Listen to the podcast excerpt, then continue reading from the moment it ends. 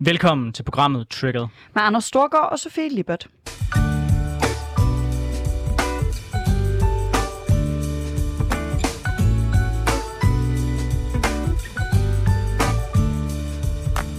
Så er vi tilbage i programmet, hvor vi vender ugens vigtigste politiske historier med gæster, der har skarpe holdninger, store visioner og markante meninger. Vi er selv vant til at deltage i den offentlige debat som henholdsvis tidligere landsformand for konservative ungdom og tidligere landsfor kvinde for SF Ungdom. Så hvis du forventer neutrale værter, så er det det forkerte program, som du er tunet ind på. Og vi starter altid programmet med lige kort at vende nogle af de ting, som vi har holdt øje med i den seneste uge. Så lad os egentlig bare springe ud i det. Sofie, hvad har trigget dig den her uge? Jamen, øh, jeg lytter meget til DR's nyhedspodcast Genstart, som der sikkert er mange af jer, øh, der hører. Øh, og, øh, og der var et afsnit i fredags, som handlede om Sandy West, der mistede øh, sin datter øh, ganske kort efter fødslen. Meget, meget forfærdeligt afsnit på mange måder. Øh, og der blev jeg lige mindet om noget, som sådan er en steady state of trigger for mig. Øh, og det er, at vi lever i et kristent samfund, hvor hvis man ikke er kristen, så er det bare ærgerligt. Fordi hvis man mister sit barn, øh, for eksempel ved fødslen, eller mister sin kone, øh, til kræft, eller hvad ved jeg, så øh, tilbyder staten selvfølgelig noget hjælp, fordi det skal man jo have. Øh, det er en præst, man får tilbudt. Det er ikke en psykolog. Det er en kristen øh, præst, man kan få lov at tale med.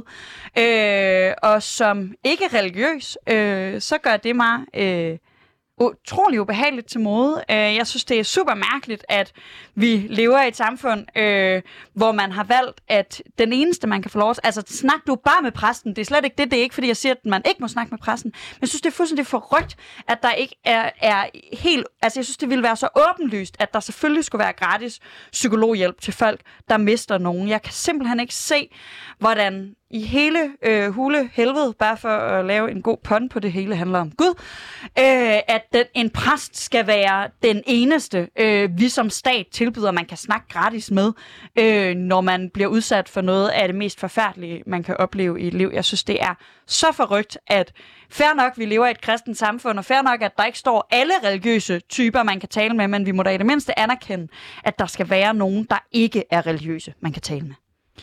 Ja, altså, jeg tænker, at for rigtig, rigtig mange mennesker, der giver det mening at tale med en præst. Jeg tror, det er det, jeg selv ville gøre, hvis jeg var i en sådan situation. Men jeg er da fuldstændig enig med dig i, at man skal se på at sikre, at der også er adgang til andre muligheder. Altså, det er jo generelt et problem, vi har i vores samfund, at vi jo, synes jeg, overhovedet ikke behandler psykisk syge ordentligt. Øh, og vi jo øh, har langt mere fokus på, når folk kommer til skade og slår sig, fordi det kan man ligesom se de, øh, de fysiske skader på, men de steder, hvor man virkelig slår sig indeni, psykisk, der er vi overhovedet ikke øh, fuldt med tiden, hvis du vil spørge mig. Der synes jeg stadigvæk, at vi på mange måder er sådan lidt middelalder samfund. Så jeg er helt åben over for at se på at give folk adgang til psy- psykologhjælp også. Jeg tror bare, at vi i hvert fald som minimum skal fastholde muligheden for at snakke med en præst, fordi der tror jeg i hvert fald, at jeg taler på vegne af mange, der også synes, at det er en vigtig del øh, af øh, at behandle sorg. Jeg synes endelig, I skal have lov at tale med alle de præster, I har lyst til. Det gode ved præster er jo, at de generelt er gratis at tale med. Også hvis man ikke øh, har mistet nogen, eller ikke er i dyb sorg, så kan man altid gå hen og snakke med sin præst. Og men der er forskel på det, og så stille det aktivt til rådighed. Helt sikkert, og det synes jeg endelig, man skal blive ved med. Jeg synes bare, det er øh, så forrygt, at hvis ikke man tror på det, den præst har at sige, så er der ikke nogen, der er der til at hjælpe en. Det var et meget øh, sådan sørgeligt sted øh, at starte, og jeg lover, at vi nok skal komme masser mere ind på, hvad der sker, øh, blandt andet på landets sygehuse. Men inden vi når til øh, dagens store debat, så skal jeg jo også lige høre, Anders, hvad trigger dig? Ja, nu skal vi snakke om noget andet, der er mega sørgeligt, nemlig den shitstorm, der er kommet mod Tisted Bryghus. Tisted Bryghus har gjort sig skyldig i noget, som jeg mener, at der overhovedet ikke noget at beklage, nemlig at der er et politisk parti, der har købt nogle øl ved dem, øh, hvor at øh, de bruger det som en del af deres valg- valgkamp, at de øh, uddeler øl øh, brygget fra Tisted Bryghus. Det parti, det er Ny Borgerlig, og derfor så røg hele Vogue-segmentet på Twitter, de røg til tasterne og lavede en regulær shitstorm i retning af Tisted Bryghus, der gjorde, at Tisted Bryghus måtte lægge sig ned og sige, nu vil de overhovedet ikke på nogen måde øh, øh, sikre, at der er mulighed for at kunne øh, få deres øl, hvis det er politiske partier, fordi de vil endelig ikke associeres med nogen partier. Jeg synes, det havde været meget bedre, hvis man havde sagt, prøv at høre, vi lever i et sam- samfund, hvor selvfølgelig så får man produceret nogle ting i en valgkamp. Altså, hvis, hvis mit trykkeri, jeg bruger øh, Dejen Grafisk, ikke lige for at gøre reklame for dem, ja. hvis de også trykker, øh, trykker flyers for nye borgerlige, det gør da ikke, at jeg associerer dem med nye borgerlige, eller de så pludselig øh, står for de holdninger. Det er jo bare en virksomhed, som sælger deres produkter. Og jeg synes at det er rigtig fint, de sælger deres produkter til politiske partier, der er ude for at oplyse danskerne om, hvad de mener politisk.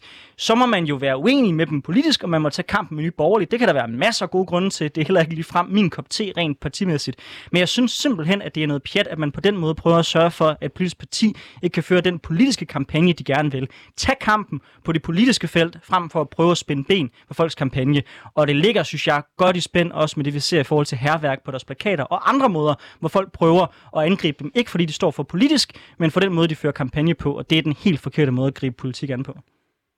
Øh, Altså nu er jeg jo normalt øh, stolt medlem af den såkaldte woke-bevægelse, øh, men jeg må indrømme, at øh, jeg, det kan sgu ikke få mit PCK, at Tisted Bryghus har lavet øh, øl med Pernille Verbund. Jeg har drukket øh, altså flere, end I kan tælle til, at det vi kalder en rød Axel Larsen, øh, den er også fra Tisted Bryghus, fordi vi har selvfølgelig gjort det her før i forbindelse med SF's 50 års... Øh, eller 60 års faktisk, tror jeg det var. Øh, det er et lidt underligt tidspunkt at lave en øl, men det var altså 60 års jubilæum, hvor vi virkelig fik lavet alt for mange røde Axel Larsen, og jeg har drukket alt for mange af dem. Jeg kan ikke, øh, nej, jeg, jeg er meget enig i analysen, der hedder, at øh, alle laver valgkampsmateriale. Jeg synes til gengæld, det er fair nok, hvis man siger, okay, jeg kan ikke øh, stå inden for øh, et tidssted. Uh, nu hæver jeg mit. Ja, øh, vi har lige en teknisk udfordring. Sofie er kommet til at hive sin mikrofon ud. Jeg er klar igen. øh, der er ledninger i de her mikrofoner, man ikke kan stå og lege med.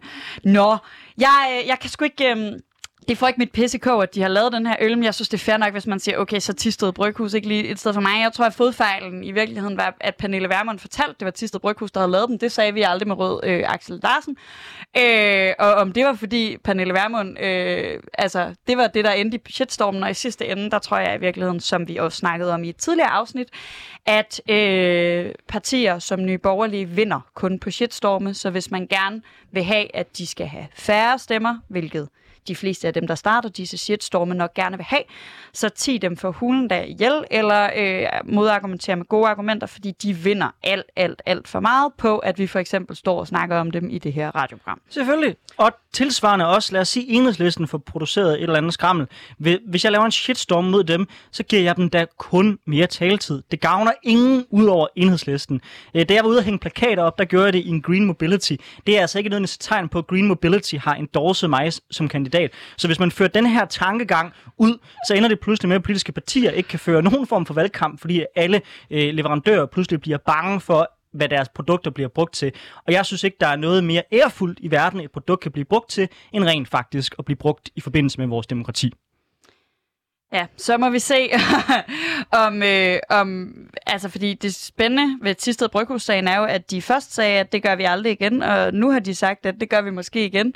Øh, og den her shitstorm, den har fået lov at bølge frem og tilbage, øh, og i det mindste taget øh, en lille smule øh, fokus fra alle dem, der er vrede på valgplakater. Desværre har det sagen ikke distraheret dem nok til, at de ikke er gået ud og tegnet hagekors over det hele.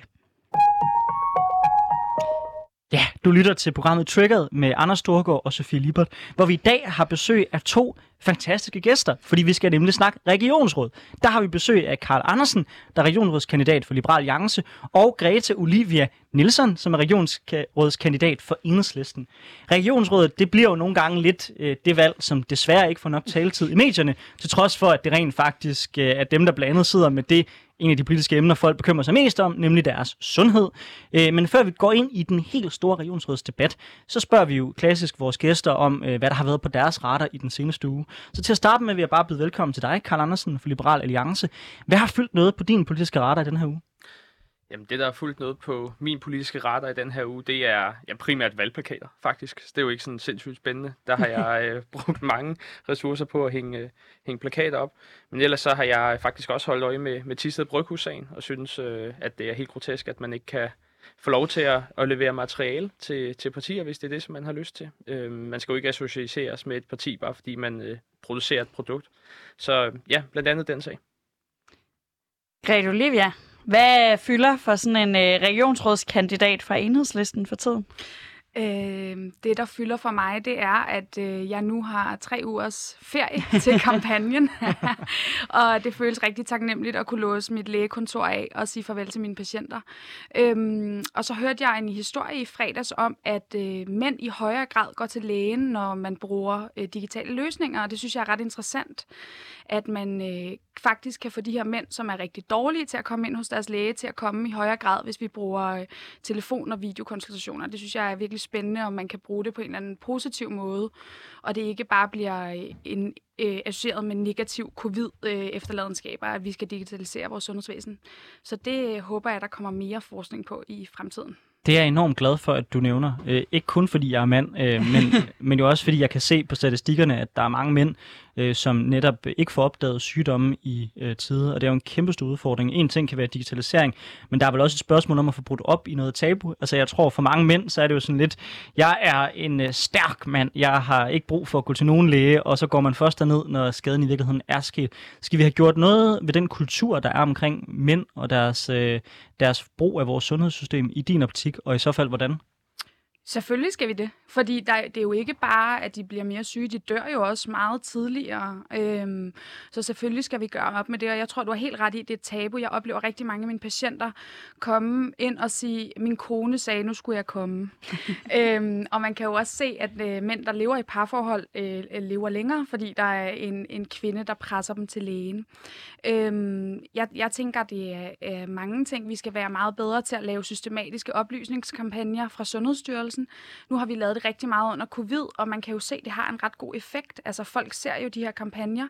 Tidligere, øh, da jeg var barn, der havde vi OPS på DR1, øh, som kom med, hvis du tisser i bukserne, så gå til lægen. Øh, og så nogle ting, synes jeg faktisk er vigtigt, at vi får, får genindført. Det er faktisk nogle, øh, for eksempel noget, man gør i Norge. Der har man systematiske oplysningskampagner om sundhedsfremme hvert år, og det synes jeg bestemt, vi skal kigge på, især med mænds sundhed. Karl Andersen øh, for Liberal Alliance, øh, deler du øh, Grete Olivias øh, Nielsons, øh, hvad kan man sige, øh, problemstilling her, øh, og at det er og at løsningen måske er at digitalisere det mere. Er du enig i det? Jamen, vi har en udfordring med, at mænd går mindre til lægen, end, end kvinder gør. Øh, det er jeg fuldstændig enig i, og jeg synes, det er meget spændende, at digitalisering kan være med til at ændre på det. Jeg tror blandt andet, det har noget at gøre med også de jobs, som mænd måske har i forhold til kvinder.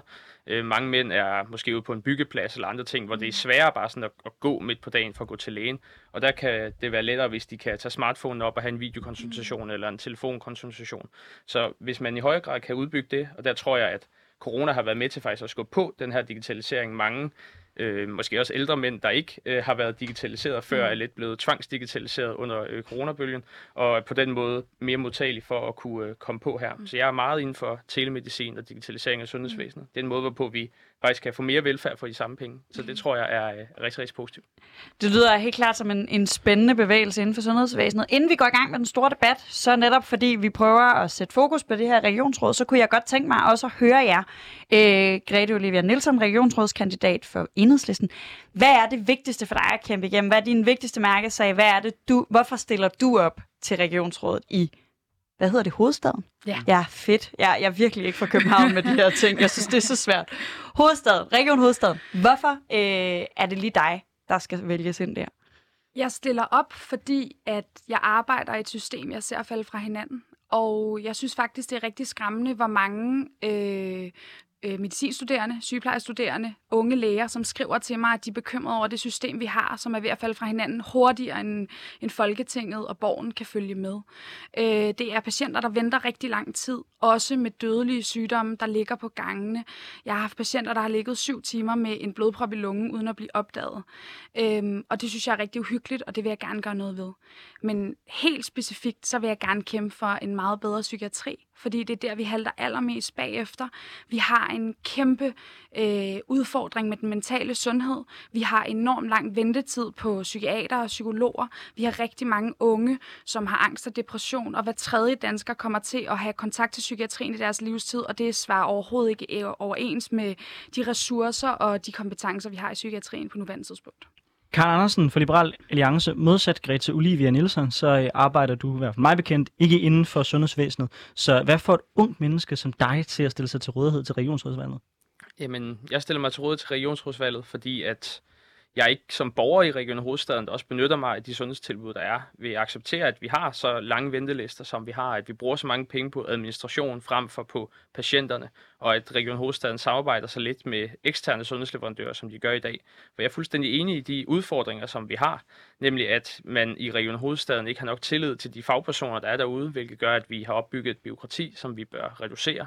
De penge skal bruges på øh, fagligheder på patienter.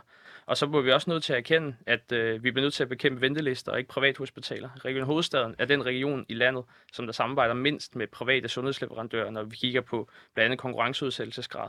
Og det at kunne lave en samarbejdsaftale med f.eks. en privat øh, sundhedsleverandør om MR-scanninger eller knæoperationer eller grå som de har stor succes med i Nordjylland, er med til at reducere ventelisterne ganske betragteligt. Så jeg har ikke noget ideologisk korstog mod de private sundhedsleverandører. Karl Andersen, øh, noget man ofte hører politikere sige, det er det her med at sige, at vi skal afbyråkratisere vores sundhedsvæsen. Øhm, kan du sætte lidt ord på, sådan, hvad er det, du konkret gerne vil fjerne? Hvor er det, man skal afbyråkratisere? For jeg tror ikke, der er nogen partier, der er uenige i det. Det er jo mere et spørgsmål om, hvad man så er villig til at fjerne. Øh, altså for eksempel, så kunne det jo være, at man, at man siger, nogle af de regler, vi har, som er til for at beskytte patienter, men som måske sjældent kommer i brug, og som kræver meget byråkrati. Er du klar til at fjerne det? Er du klar til at, til at simpelthen sige, at der kommer simpelthen flere uheld i vores sundhedsvæsen, men til gengæld så har øh, de, der arbejder med det, bedre tid til patienterne? Altså regionerne, der er jo fem regioner i Danmark, og når vi kigger på øh, de fem regioner, så er hovedstaden en af de regioner, som der bruger mest på administration og på kontrol. Mm-hmm. Og jeg har ikke nogen tal, der viser, at der skulle begås færre fejl i Region Hovedstaden end for eksempel i Syddanmark eller i Midtjylland. Så jeg kan ikke sige præcis den regel og den regel, men jeg kan konstatere, at Regionsrådet allerede i dag siger, at vi skal ud og spare en 30-40 millioner kroner på administration, og det er jeg sikker på, at det kan de finde ud af ude øh, i de enkelte gange. Alright, så lad os komme et konkret eksempel. Øh, for nylig så var der en sag op at vende, hvor der var en øh, privatpraktiserende læge, mm. som havde øh, simpelthen snydt systemet øh, og, og fået over betalt, fordi han havde fået, fået dobbeltbetaling for hans regninger. Øh, der var alle politikere nærmest, der stillede op til regionsrådet i hovedstaden ud og sige, der skal være ny kontrol, vi skal sikre, at det her ikke sker. Helt konkret, er du villig til, at sådan nogle fejl som det kan fortsætte? Selvfølgelig skal fejl ikke fortsætte. Der skal jo være en kontrol, som der er i orden, hvor vi kan stole på, at de ydelser, der bliver indkøbt, at de er i en tilstrækkelig kvalitet. Men... Så der er du tilhænger af mere byråkrati? Mm, man behøver ikke have mere byråkrati, man kan jo omfordele det byråkrati, som der er. Der er en masse kontroltyrni, som jeg ikke synes, vi skal have ude på vores gange. Og der kræver det selvfølgelig, at man har nogle ledere, som der også kan tage ansvar for, at der begår fejl for meget byråkratiet kommer, det er fuldstændig rigtigt, fordi at folk de er bange for, at der kan begås fejl. Og jeg, jo, der kommer til at begå fejl, hvis vi har mindre byråkrati, det er korrekt. Præcis, fordi jeg tror, at byråkratiet kommer ved, at hver gang der er sådan en sag, så stikker medierne en mikrofon op i ansigtet på en øh, politiker, og så kommer de med nogle regler, som i virkeligheden kræver langt mere manpower og håndhæve, end det problem, de rent faktisk løser. Mm, det er korrekt. Ja, det vil jeg sindssygt gerne kommentere på, fordi jeg arbejder som sagt i almen praksis, og øh, det var næsten med tårer i øjnene, at mine kollegaer sagde farvel til mig, øh, da jeg nu gik på valgkampsferie, øh, fordi at det sidste, de havde hørt i medierne, det var det her med, at alle øh, patienter skulle til at underskrive mm. øh, regningen fra den praktiserende læge. Og det giver simpelthen ikke praktisk mening. Øh, vi bliver nødt til at have et tillidsbaseret sundhedsvæsen. Vi bliver nødt til at give magten tilbage til de fagpersoner, der sidder derude. Jeg tror, at vi bruger meget mere tid på byråkrati i Region Hovedstaden, fordi at vi har en sundhedsplatform, som er mm. fuldstændig fatal øh, øh, fejlindkøb. Mm. Lad os bare indrømme det det er et rigtig dårligt system. Det kan godt være, at løsningen ikke er at, øh, at fjerne det fuldstændig og skifte ud, fordi vi har investeret rigtig mange penge i det, men det fungerer rigtig dårligt, og det betyder, at man skal dobbeltdokumentere hele tiden. Normalt i gamle dage, der skrev man i journalen, for eksempel som læge, hvad sygeplejerskerne skulle. Nu skal jeg både skrive det i journalen og ordinere det, bestille det, kan man sige, ligesom når man bestiller varer på nettet, skal jeg bestille, nu skal de tage den blodprøve, nu skal de tage den blodprøve, i stedet for bare at skrive det, og så skal jeg ringe til sygeplejerskerne. Det vil sige, at jeg skal dokumentere alting tre gange. Det tager sindssygt meget tid. Og det tager sindssygt meget tid for mange af mine lidt ældre kollegaer at skrive i hånden. Og det, det, altså, det tager ikke så lang tid for mig at skrive en journal i hånden, men i gamle dage, der, der, der blev man jo optaget, så sad der en lægesekretær og skrev det, og derfor går vi i enhedslisten ind for at få lægesekretæren tilbage, sådan så at lægerne kan komme tilbage til patienterne. Vi lægger denne debat på hylden, for nu skal vi videre til debatten. Mm. Du lytter til Triggered med Anders Storgård og Sofie Libert, hvor vi i dag har besøg af Karl Andersen. Han er regionsrådskandidat for Liberal Alliance, og Grete Olivia Nielsen, hun er regionsrådskandidat for Enhedslisten. Det er begge to i Region Hovedstaden. Enhedslisten har de seneste måneder turneret med et budskab om at gøre tandlægehjælpen skattefinansieret. Eller gratis, afhængig af hvilke ord man bedst kan lide at bruge. Ligesom man sidste år fjernede brugerbetalingen på psykologhjælp for unge under 25, så ønsker Enhedslisten at tilføje tandlægehjælpen til de ydelser, der betales over skatten. Forslaget er hørt før, både fra SF og Enhedslisten, og bliver helt sikkert et tema for den regionsrådsvalgkamp, vi netop er gået ind i. For er det den rigtige måde, vi har indrettet vores sundhedsvæsen i dag, hvor lægen og hospitalet er gratis, mens psykologen, tandlægen og fysioterapeuten kan koste kassen? Bør vi indføre brugerbetaling flere steder for til gengæld at lade nye områder blive finansieret over skatten? Det er noget af det, vi skal debattere i dagens udgave af Triggeret. Så hvis vi starter med tænderne, Greta Olivia Nielsen fra Enhedslisten, hvorfor vil Enhedslisten bruge milliarder af kroner på at give gratis adgang til tandlægen til folk? Det vil vi, fordi at det er ulighedsskabende, at man skal betale. Så kort kan det siges. Karl Andersen øh, fra Liberal Alliance, jeg antager, at du ikke er enig i det. Nej, altså man kan sige, øh, sundhedsvæsenet er altid interessant at debattere, især når det kommer til, til brugerbetaling. Og jeg synes, der er nogle ting i vores sundhed, som vi kan have et primært ansvar for selv. Altså for eksempel, hvis øh, jeg vælger ikke at børste tænder, eller ikke have en ordentlig mundhygiejne, så er en større synlighed for, at jeg får huller i tænderne, og den regning, synes jeg, er, er værd, at jeg øh, oppebærer en, en del af. Øhm, derudover har vi jo så i Danmark en masse rigtig gode forsikringsmuligheder, blandt andet øh, Sygesikring Danmark, som over 2 millioner mennesker er medlem af. Og der vil jeg egentlig gerne øge adgangen til det, for eksempel at lave et fradrag for privat sygesikring. Karl Andersen, to hurtige spørgsmål i forhold til det. For det første, i forhold til Danmark. Øh, jeg øh, blev for eksempel ikke meldt ind øh, i Danmark, øh, fordi det fik mine forældre ikke lige gjort. Øh, heldigvis har jeg nået selv at melde mig ind nu, og hvis I ikke er meldt ind, så gør det for helvede med det samme. Det er meget billigt også at være sovende medlem, så har I den løsning. Men er er, den, er det system ikke et system, som i virkeligheden gør, at de forældre, der er gode til at sikre, at deres børn kommer ind i systemet, de er i det. Hvorimod, hvis du kommer, lad os sige, fra et socialt udsat hjem, hvor der ikke er styr på særlig mange ting, så rører du ikke ind i den ordning, før du rent faktisk er blevet så syg, at du ender med at betale den fulde pris frem for, når du er medlem af Danmark. Så er det system ikke, øh, som enhedslisten siger, ulighedsskabende?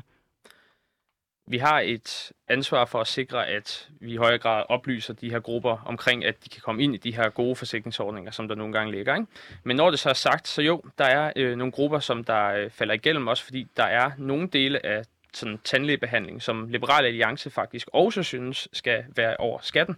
Vi har faktisk sat over 150 millioner kroner af til det i vores øh, finanslovsforslag. Og det er for eksempel, hvis du er øh, får en tandsygdom, som du ikke selv er herre over, så skal det være finansieret over skatten. Hvis du vælter og slår dine tænder ud i en ulykke, så giver det ikke mening, at øh, du selv skal finansiere for dine nye tænder i, men øh, samfundet finansierer din arm. Så uselvforskyldte skader synes vi skal være en del af den universelle sikring. Til lytteren, der tænker, hvad er dog sygeforsikring Danmark, så kan jeg fortælle, at det er sådan en ja, sygeforsikring, man kan melde sig ind i, hvis man er rask. Det er derfor, Anders omtaler, at man helst skal meldes ind som barn, fordi der går Øh, man, man, man får tit en eller anden sygdom på et eller andet tidspunkt, og man skal altså meldes ind i den her forsikring. Inden man bliver syg, der er selvfølgelig også nogen, der er født med sygdomme, og derfor aldrig kan få lov til at være medlem af Sygesikring Danmark. Grete Olivia Nielsen fra Enhedslisten, øh, kan vi ikke bare forsikre os øh, imod øh, de her problemer? Jo, og det gør vi i det offentlige sundhedsvæsen. Det er en forsikring. Det er en fælles forsikring, vi tager som samfund. Det er det fælles ansvar, vi løfter. Efter min mening, så skal alle sundhedsydelser være gratis i Danmark, fordi det er fuldstændig grundlæggende, at når man er syg, så kan man få hjælp. Og det er uanset, nu snakkede vi psykolog, øh, mental sundhed, om man øh, får angst og depression, eller om man knækker en tand. Jeg er selv øh, født uden emalje på nogle af mine tænder. Det er en fejl i fosterstadiet, og det betyder, at jeg betaler meget mere for mine besøg hos tandlægen. Det giver ingen mening. Og der er jo en helt tydelig sammenhæng imellem, hvem der går til tandlægen, og hvor mange penge man har. Det er etniske minoriteter, det er ufaglærte, og det er arbejdsløse, som ikke kommer til tandlægen. Og oven i købet, så har det en dobbelt negativ øh, indflydelse, fordi man kan faktisk se en sammenhæng mellem, hvor dårlige tandsæt folk har, og hvor svært de har ved at få arbejde. Fordi når man smiler, så er det jo et CV på, hvor du kommer fra. Så derfor skal det selvfølgelig være gratis at gå til tandlægen. Det er jo en fiktiv grænse, vi har sat lige midt i ansigtet, at lige derinde bag læberne, der er det øh, noget, man selv skal betale for, men hele resten af kroppen, der er det øh, offentligt sundhedsvæsen. Karl Andersen, da jeg, øh, da jeg blev 18, så øh, skulle jeg jo pludselig til at begynde at betale for mine tandlægeregninger igen. Jeg fik en hjemmeboende SU, øh, og jeg vil mene, at, det, at de tandlægebeløb, jeg øh, pludselig skulle til at betale, der er nogle af dem, de lå over 1000 kroner. Hvis man får, som jeg gjorde dengang, jeg mener, at det laver i dag, 2.500 øh, udbetalt, så, Meget så, lavere i dag. præcis, så er det jo ikke lige frem noget, man som ung har råd til. Er du i det mindste så åben for at se på, om man skulle sikre, at, øh, hvad kan man sige, den gratis øh, tandlæge, den blev bibeholdt for i hvert fald unge, der var studerende eller gik i gymnasiet, eller på en måde var under uddannelse? Nej, altså jeg synes faktisk sådan grundlæggende, at sådan tandlægebehandling er noget, der langt hen ad vejen er noget, som, som man selv bør finansiere, fordi man har et personligt ansvar for at sikre, at sine tænder er i orden. Hvis man er, jeg ved ikke om, om emaljesygdom, øh, sygdom, som du har, er det en kronisk sygdom?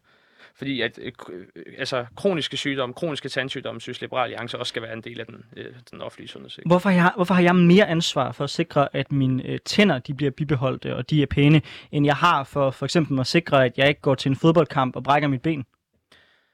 Ja, det er jo et godt spørgsmål.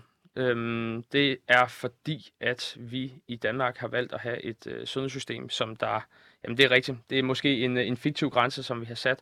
Men jeg mener, at du i højere grad har muligheden for at forebygge dine tænder. End, øh, sådan, der, der er jo mange positive ting ved, at du også spiller fodbold. Det gør, at du er sund på mange andre måder, end, end øh, hvis du... Der er intet positivt ved, at du ikke børster dine tænder. Det er det her min point.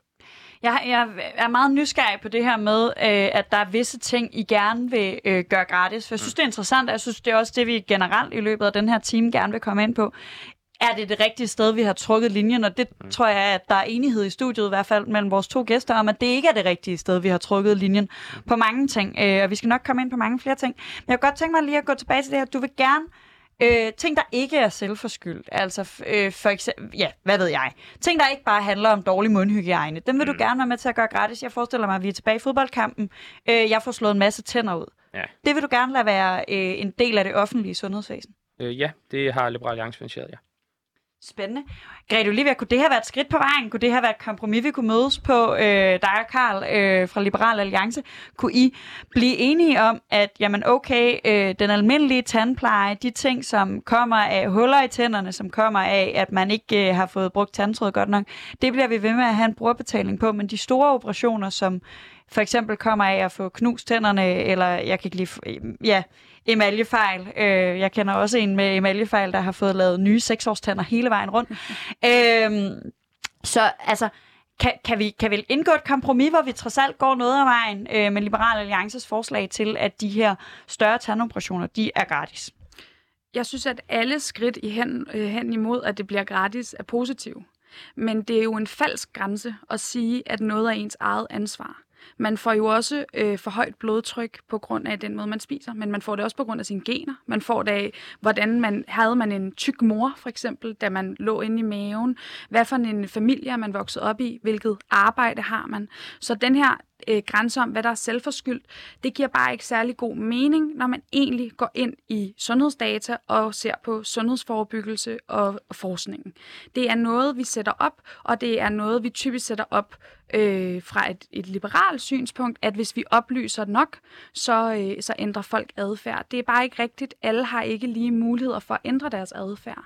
Grete Olivia Nielsen fra Enhedslisten. Øh, hvis jeg stemmer på dig, til regionsrådet. Det vil jeg gerne øh, allerede nu sige, det gør jeg ikke. Jeg kommer til at stemme konservativt, men hvis jeg gjorde, øh, så, vil, så vil du øh, jo skulle sidde øh, og forvalte de øh, penge, der er i regionsrådet. Mm. Og det er jo sådan, så til lytterne kan jeg sige, de kan ikke udskrive nye skatter, mm. så der er de penge, der er at rykke med. Mm. Vil du rykke flere penge fra andre områder over til for eksempel tan- tandlæger, hvis du ikke kan få overtalt Folketinget til at afsætte flere penge til det her felt?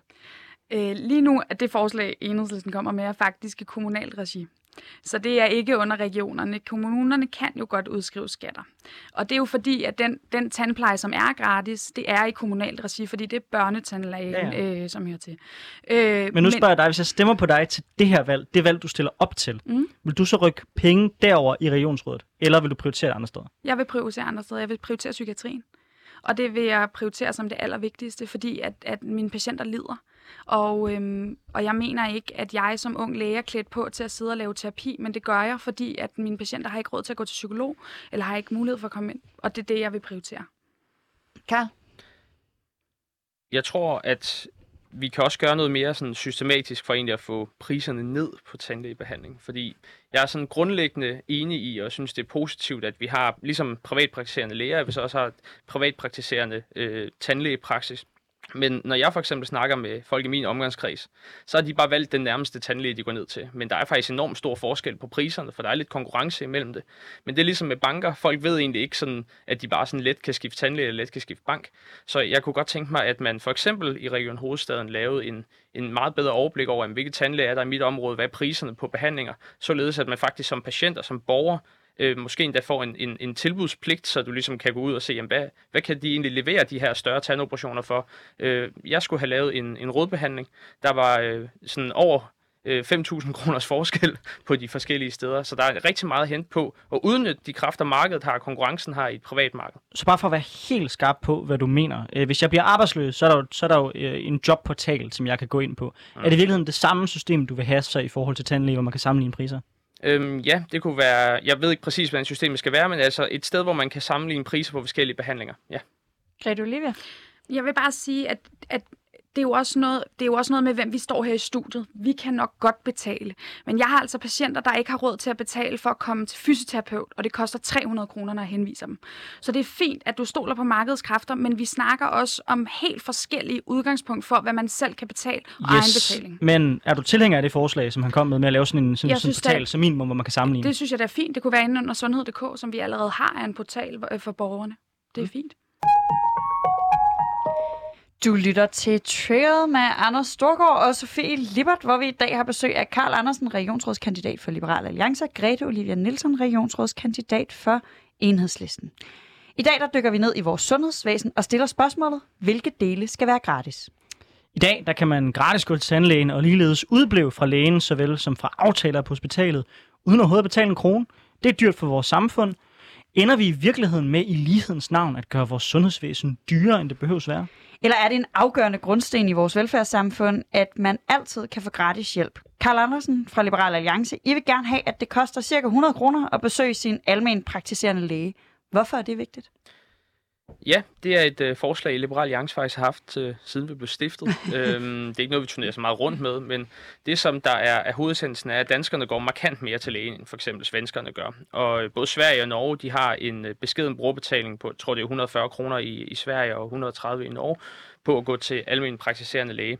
Og det, som det er med til, det er, at det er en adfærdsregulerende øh, afgift, som der gør, at folk de tænker sig lidt mere om, inden de går til lægen. Men det har også den positive effekt, har vi set blandt andet i Sverige, at når folk så går til lægen, så øh, forventer de også at blive tjekket bedre, end øh, de nødvendigvis gør øh, herhjemme. Og danskernes sundhed er ikke øh, bedre end svenskernes sundhed. Svenskerne er faktisk lidt sundere end vores. Så jeg tror ikke, det er de 100 kroner, der gør, at øh, Danmark ender som social massegrav. Men det kan give 2 milliarder kroner, vi kan geninvestere i vores sundhedsvæsen og give bedre behandling.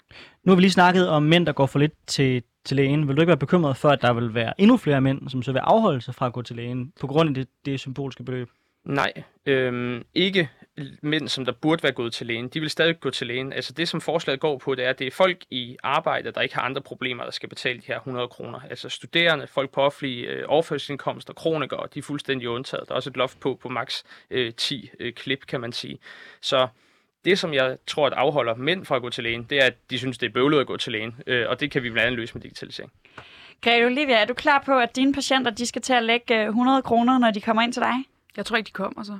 Nej. Så det, altså forskningen viser jo også, at øh, patienterne ikke kan differentiere i, hvad der er vigtigt. Det er jo derfor, at jeg har taget en uddannelse på 6 år. Det er fordi, jeg ved, hvad, når de kommer ind og siger, øh, jeg har det og det symptom, så er det mig, der kan finde ud af, hvad der er vigtigt. Så al forskning viser jo, at, at man kommer også til at pille nogle konsultationer fra, som faktisk var vigtige. Og så ser man jo også, at dem, der ikke går til lægen, det er jo de mest øh, udsatte borgere, det er de fattigste i samfundet.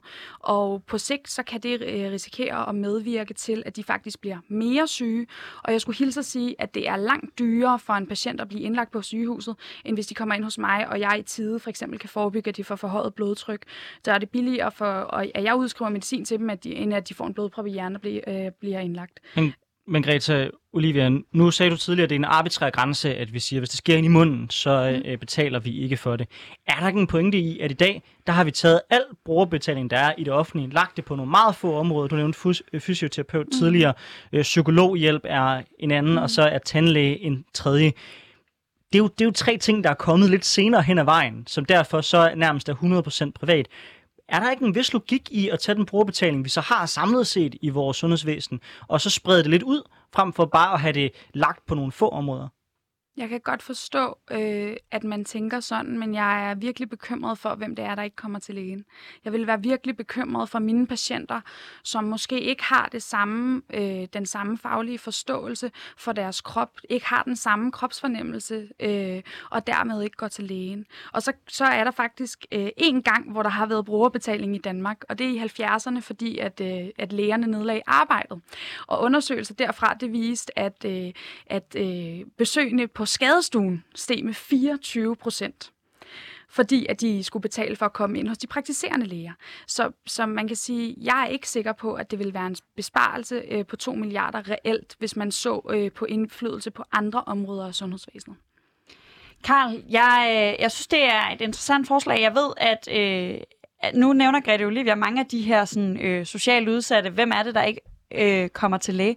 Er du ikke bange for, at vi ender med, at det er de rige, der går til læge hele tiden? Fordi det kan, altså, hvis du har en eller anden frygt for, øh, at folk går for meget til lægen, som jeg antager er, er en eller anden årsag til, at man gerne vil øh, have en brugerbetaling på det, ender det så ikke bare med, øh, de rige går til læge hele tiden, de fattige kommer aldrig, de ressourcesvage kommer aldrig, de studerende dem vil du måske dem vil du gerne fritage, men så øh, de nyuddannede dagpengemodtagere, hvem er det der, altså er der ikke en risiko for, at vi i stedet for at se, at folk kun kommer til læge, når det er alvorligt, så ser vi, at folk kun kommer til læge, hvis de har både det mentale og det økonomiske overskud til at lægge de her penge?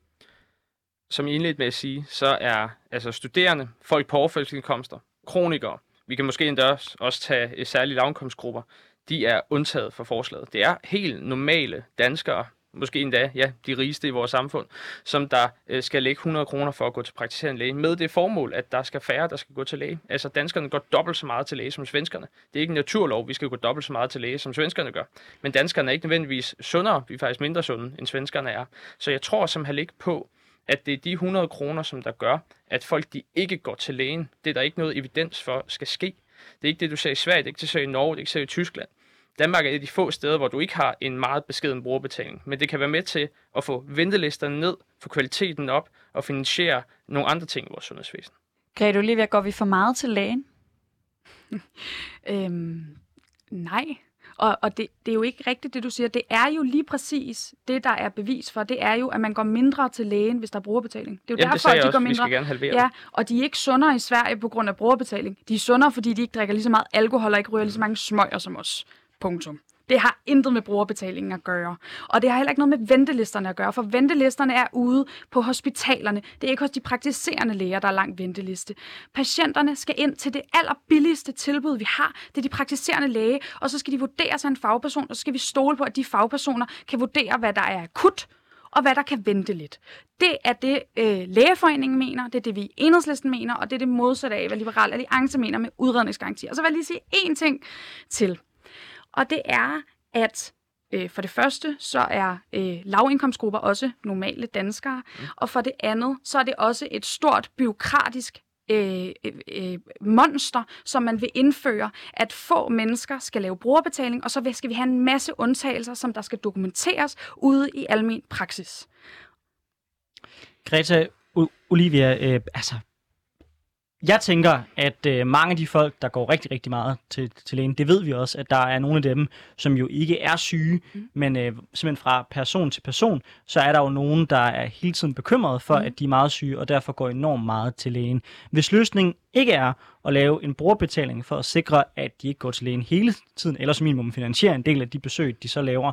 Hvad er løsningen så? Fordi vi ser jo, at der er en gruppe af danskere, som altså misbruger er, er måske forkert at hvad hedder hedder, sige, men som har et vrangbillede af, hvornår de skal gå til lægen. Hver gang der kommer en patient ind til mig og er bekymret for noget, hvor at jeg tænker, det er ikke noget. Du er ikke syg. Puha, jeg har lige fem minutter ekstra tid, fordi du kommer hurtigt ud så bruger jeg tiden på at fortælle dem om deres krop. Og fortælle dem, hvad der er normalt, og fortælle dem, hvad der er unormalt. Sådan så, at de langsomt får en bedre forståelse, en kropsforståelse, og ved, hvad de skal reagere på i fremtiden. Det er det, de praktiserende læger også skal. Og det er forebyggende indsats, at man siger til dem, det kan godt være, at du har ondt i ryggen, men jeg er ikke bekymret, fordi når du arbejder som lastbilchauffør, så er det normalt, når du er i 50'erne, at du får lidt ondt i ryggen. Jeg vil rigtig gerne sende dig til en fys, og så hvis det ikke virker, skal du komme tilbage. Jeg kunne godt tænke mig, øh, fordi den her gruppe af mennesker, jeg ved ikke, hvem der går for meget til læge. Jeg tror egentlig, jeg går relativt meget til læge, øh, og det tror jeg, øh, jeg holder fast i at gøre, også efter denne her debat. Jeg tror, det er meget fornuftigt at gå til læge, når man tror, der er noget galt. Øh, men den her gruppe, der går for meget til læge, jeg kunne godt forestille mig, uden overhovedet at have nogle undersøgelser, der underbygger det her, så det er rent sådan en forestilling, at der er et overlap mellem den gruppe, der går for meget til læge, og folk med få ressourcer. Jeg har svært ved at forestille mig, at det er de mest ressourcestærke, altså dem, der øh, har et almindeligt fuldtidsjob og tjener øh, over en, et eller andet vist niveau, øh, som vi gerne vil sætte den her 100 kroner, at det er dem, der render til læge tid og utid. Jeg har lidt på fornemmelsen, også ud fra det Grete Olivia Nielsen siger, øh, at, at at de mennesker, der går til læge uden at være rigtig syge, det er nogle folk, der ikke er så ressourcestærke, har svært ved at, at vurdere deres egen krop og sådan noget. Tror, tror vi faktisk, det vil gøre en forskel? Tror du faktisk, hvis vi kun målretter det øh, folk, der øh, har penge nok, at det rent faktisk vil bringe antallet af, af lægebesøg ned, eller ser vi bare, at, at det er de mennesker, der i forvejen godt vidste, hvornår de skulle gå til læge, der nu skal til at betale for det, når de gør det? Nej, det tror jeg ikke, fordi dem, vi har problemer med at få til lægen i dag, det er jo netop dem, der faktisk er de mest udsatte i vores samfund, som der faktisk går for lidt til lægen, øh, som vi har svært ved at få fat i, fordi at de på en eller anden måde ikke går til lægen. Hvor jeg ved, at Region Hovedstaden er i gang med at lave en særlig indsats for at få de her øh, især udsatte borgere til at få en bedre kontakt til, til sundhedsvæsenet. Så nej, jeg tror faktisk, det er folk, som der har ret meget overskud, som der øh, udnytter øh, eller overbenytter vores sundhedsvæsen. Jeg har som sagt heller ikke nogen, nogen data på det, men øh, jeg har kun øh, ren empiri, og jeg har da øh, tit stået, øh, eller jeg går ikke så meget til læge, men jeg har stået øh, i lægeværelset øh, hos min praktiserende læge og haft øh, møder med deres øh, små børn, hvor de har løbet, og så har de væltet og fået en lille hudafskrabning. Det er ikke ondt andre steder, men de skulle lige ind og se, om, om den hudafskrabning nu var så slem, at de skulle have et eller andet på. Og det, det, det er bare spild af folks tid, der faktisk sidder i det venteværelse. Det er det, jeg mener med ventetid. Det godt være, der ikke er en venteliste, men sidder i øh, alt for lang tid og venter ude i venteværelset, fordi at der er nogle pylder forældre derude. Nej, det er ikke spild af tid. De skal komme ind med deres børn, hvis de er bekymrede, og så skal jeg se dem. Vi skal ikke sige til folk, at deres børn ikke er syge. Det kræver seks år på universitetet, og så kræver det fem års specialisering at blive praktiserende læge. Det er 11 års uddannelse, før du kan sige til folk, du er ikke syg. Jamen, det, det, Det er, er sygdom. ikke... Altså, Greta, altså, du må også anerkende, at der er, der er masser af situa- situationer, hvor jeg kommer en lille smule til skade, hvor jeg ikke går ind. Så du har helt ret i, at dem, der ved det bedst, det er selvfølgelig dem, der er uddannet. Må også anerkende, der er jo tilfælde, hvor man ikke bør gå til, en- til, til Ja, en læge. og så kommer så man tænker, ind, og så får, man den under, så får man jo den undervisning. Så siger jeg, ved du hvad, hvis din datter kan støtte på foden, hun er vred om, hvis hun kan støtte på foden, så tænker jeg ikke, den er brækket. Men hvis den stadig er hævet om en uge, så kommer du igen. Det er det, de praktiserende læger skal, og det er også det, de praktiserende læger vil. De vil også gerne have de her konsultationer. De vil, det er derfor, det hedder en familielæge. Det er fordi, at man, at man, man ser børnene fra de helt små, man har får et forhold til dem, og man ser dem også mange gange, hvor det ikke er så slemt. Og man opbygger et tillidsforhold. Du lytter til Triggeret med Anders Storgård og Sofie Libert, og vi har i dag besøg af Karl Andersen. Han er regionsrådskandidat for Liberal Alliance, og Grete Olivia Nielsen, der er regionsrådskandidat for Enhedslisten. Vi har lige nu en ophedet debat om, hvilke dele af vores sundhedsvæsen, der skal finansieres over skatten, hvornår det er i orden at gå til læge, øh, og, og hvornår i de tilfælde, man skal have dankortet op ad lommen. Og helt generelt, så bryster vi os jo af i Danmark at have et gratis sundhedsvæsen. Men der er øh, nogle steder, hvor selv... Men spørgsmålet er, om der er nogle steder, hvor øh, selv enhedslisten kan gå med til, at der skal være brugerbetaling. Er der noget, ved, noget i det, vi har i dag? Vi har nævnt fysioterapeuten, vi har nævnt psykologen, vi har nævnt tandlægen, og vi ved alle sammen godt, at der er ikke nogen af os, der tror på, at vi kan knipse i morgen, og så er al brugerbetaling fjernet, for det vil være forfærdeligt dyrt. Øh, men er der dele af vores sundhedsvæsen, hvor hvor I kan gå med til, øh, måske ikke, at der skal være brugerbetaling, men at det i hvert fald er det sidste, vi fjerner. Øh, jeg tror, det sidste, vi kommer til at fjerne, er på medicin. Ja. Øhm, men det synes jeg ikke er det klogeste. Altså, øh, øh, jeg har været til et oplæg på øh, øh økonomisk fakultet på Københavns Universitet, hvor de, man kan se, at folk ikke henter deres antibiotika, før de har fået løn. Og antibiotika er famously øh, meget billig medicin, men alligevel så for eksempel gravide kan man se først henter det efter, øh, efter lønningsdag. Og øh, det betyder bare, at du er syg i længere tid. Der er større risiko for, at sygdommen udvikler sig. Der er større risiko for, at du skal indlægges. Øh, så jeg mener også, at medicin skal være gratis. Men jeg, kommer, øh, øh, men jeg tvivler på, at medicin nogensinde bliver gratis i Danmark. Hvad med dig, Karl? Hvor er, hvor er de vigtige... Altså, nu har vi snakket lidt om tandlægen, hvor der er nogle steder. Hvad, er, hvad vil du, hvis du skulle øh, måtte smide hele sundhedsvæsenet op i, øh, i luften igen og sige, her skal være brugerbetaling, her skal ikke være brugerbetaling. Holder vi så fast i at forsøge at trække en grænse om, om noget er selvforskyldt? Jeg synes grundlæggende, det er en god ting, at vi har noget, der er kollektivfinansieret, og noget, som der er en, en form for, for selvfinansiering i. Hvordan vi så skal, skal fordele det, det er det, som der er til diskussion. Og jeg synes jeg for eksempel, det at have huller i tænderne, det synes jeg er, er noget, som man selv øh, bør være medfinansierende af, øh, hvis folk de øh, går til øh, ja, forskellige former for massage, der også kan være med til at opspænde dig, synes jeg også skal være selvfinansieret. Alt sådan forskellige ting. Øh, der er faktisk, så vil jeg til gengæld gerne reducere brugerbetalingen på for eksempel psykologhjælp, så der er en højere tilskud til det, øh, især for unge mennesker. Det synes jeg kunne være positivt at prioritere vores psykiatri. Og så generelt øh, måske indføre nogle positive økonomiske incitamenter i vores sundhedsvæsen for at få ventelisterne ned. Vi havde det i starten, øh, vi ikke debatterede det i dag, men nu nævner jeg det lige jeg synes, det er fuldstændig grotesk, at der er folk, der udebliver for operationer. Altså der synes jeg, at det er helt fair, at man siger, at hvis du ikke møder op til din knæoperation, så får du altså en, en dummebøde på 500 kroner. Og, og jeg synes, det er, øh, jeg håber, at det kan være med til, at folk de tager det lidt mere seriøst. Altså jeg afleverer det med biblioteksbog til tiden, fordi jeg ved, at jeg ikke gider betale den der 20'er. Øhm, så der er jeg den klare bevisning, at udblivelse for operationer, det, det bør vi øh, straffe økonomisk. Grete Olivia, kan vi gøre hospitalerne til biblioteker og øh, sikre, at øh, de folk, der ikke øh, lige får mødt op eller meldt ordentligt afbud, at de til gengæld øh, betaler en, en biblioteksbøde? Nej. Jeg elsker øh, bibliotekerne, vil jeg først sige. Jeg synes, det er fantastisk, men øh, jeg synes ikke, den model skal bruges i sundhedsvæsenet. Jeg, øh, uden at have noget data, mistænker, at der er en sammenhæng imellem ens forståelse af indgrebet og den tid, lægen har brugt på at fortælle en om indgrebet og gøre en øh, rolig, og man dukker op. Øh, jeg har patienter, som ringer. Øh, øh, sidste uge havde jeg en patient, der ringede hver dag i en uge, og jeg skulle snakke med vedkommende om øh, et indgreb, han skulle til på hospitalet, fordi han var meget bekymret for det. Og der kan jeg godt tænke, kan vide, om den kirurg, der skal lave det indgreb, egentlig har gjort sit arbejde godt nok og øh, beskrevet, hvad der skal ske, fordi så tror jeg ikke, min patient vil være så bekymret.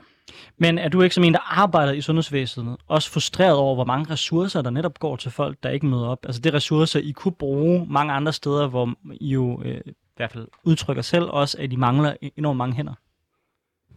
Jeg, jeg ved simpelthen ikke, hvor mange ressourcer der er. Det, det har jeg, jeg har ikke nogen tal på, hvor mange der udebliver fra operationer. Jeg har ikke nogen opdateret tal i mit hoved, men jeg ved, at der er folk, som der udbliver for operationer, og det er et øh, problem. Jeg ved ikke, det er ikke sådan noget med, at hver anden person udbliver, men hver eneste person, som der udbliver, synes jeg er et problem, fordi der er folk, der har afsat ressourcer og tid, som der kunne være brugt på folk, som der faktisk øh, ja, skal opereres og få en højere livskvalitet. Og det er bare grundlæggende mangel på, på menneskelig respekt, at man ikke øh, afholder de aftaler, man har. Så kan man være selvforskyldt undskyld, øh, men så må man ringe og, og melde afbud, som man gør med alle andre ting. Jeg er helt klart sådan af rent øh, personlighed øh, helt enig i, at, at man skylder folk at, at melde afbud. Øhm, men, men hvilken størrelsesorden? Fordi nu, nu sammenligner du med biblioteksbogen. Jeg tænker ikke, det er en 20'er, du vil have som, fordi det er der nok ikke nogen af os, der, der bliver særlig påvirket af. Øh, trods alt heldigvis ikke ret mange i Danmark, der vil blive påvirket af en 20'er, øh, og se det som, som et øh, problem. Øh, og man kan ligesom ikke lade det blive større og større, ligesom med biblioteksbogen. Så hvad er det for en størrelsesorden? Er det de 100 kroner for lægen, eller er det noget, der faktisk får økonomisk betydning for, for øh, hvad hedder det, altså for det tab, øh, hospitalerne ellers vil lide?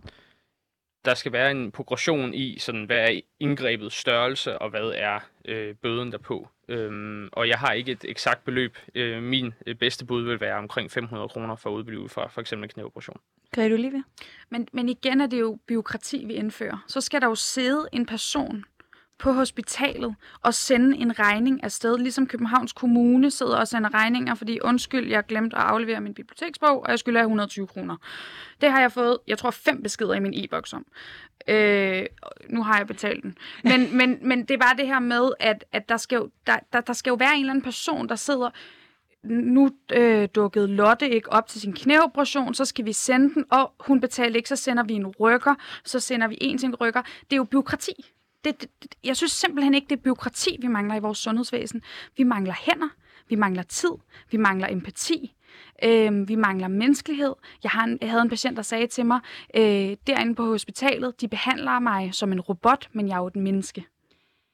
Karl, er det ikke netop øh, det byråkrati, du i starten sagde, du gerne ville afskaffe, som du nu er ved at indføre mere af? Er det ikke øh, uagtet, at man måske kan få nogle penge ind? Tror du så ikke, øh, at de måske ender med at blive slugt op af, at vi bare har indført flere djøffer og HK'er til at sidde og øh, udstede regninger til øh, den ene og den anden og den tredje, og måle på, hvad ens indkomst er, når man skal til lægen, om man skal betale de 100 kroner?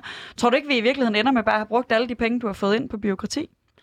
der er en risiko for, at noget af det vil jo blive brugt på administration af ordningen, og jeg har ikke, øh, altså, der er ikke, så vidt jeg ved, lavet nogen øh, reelle beregninger i øh, det hedderkronede finansministeriet på, øh, hvad der er plus og minus på det her, men så, så fremt, at det her bliver et stort øh, minus, så synes jeg, at det er negativt, men så fremt, at det går op, øh, så synes jeg måske faktisk, det er en god nok øh, deal, hvis det øh, resultatet af det er, at vi så får færre udblivelser, og vi får flere folk behandlet hurtigere og får ventelisterne ned.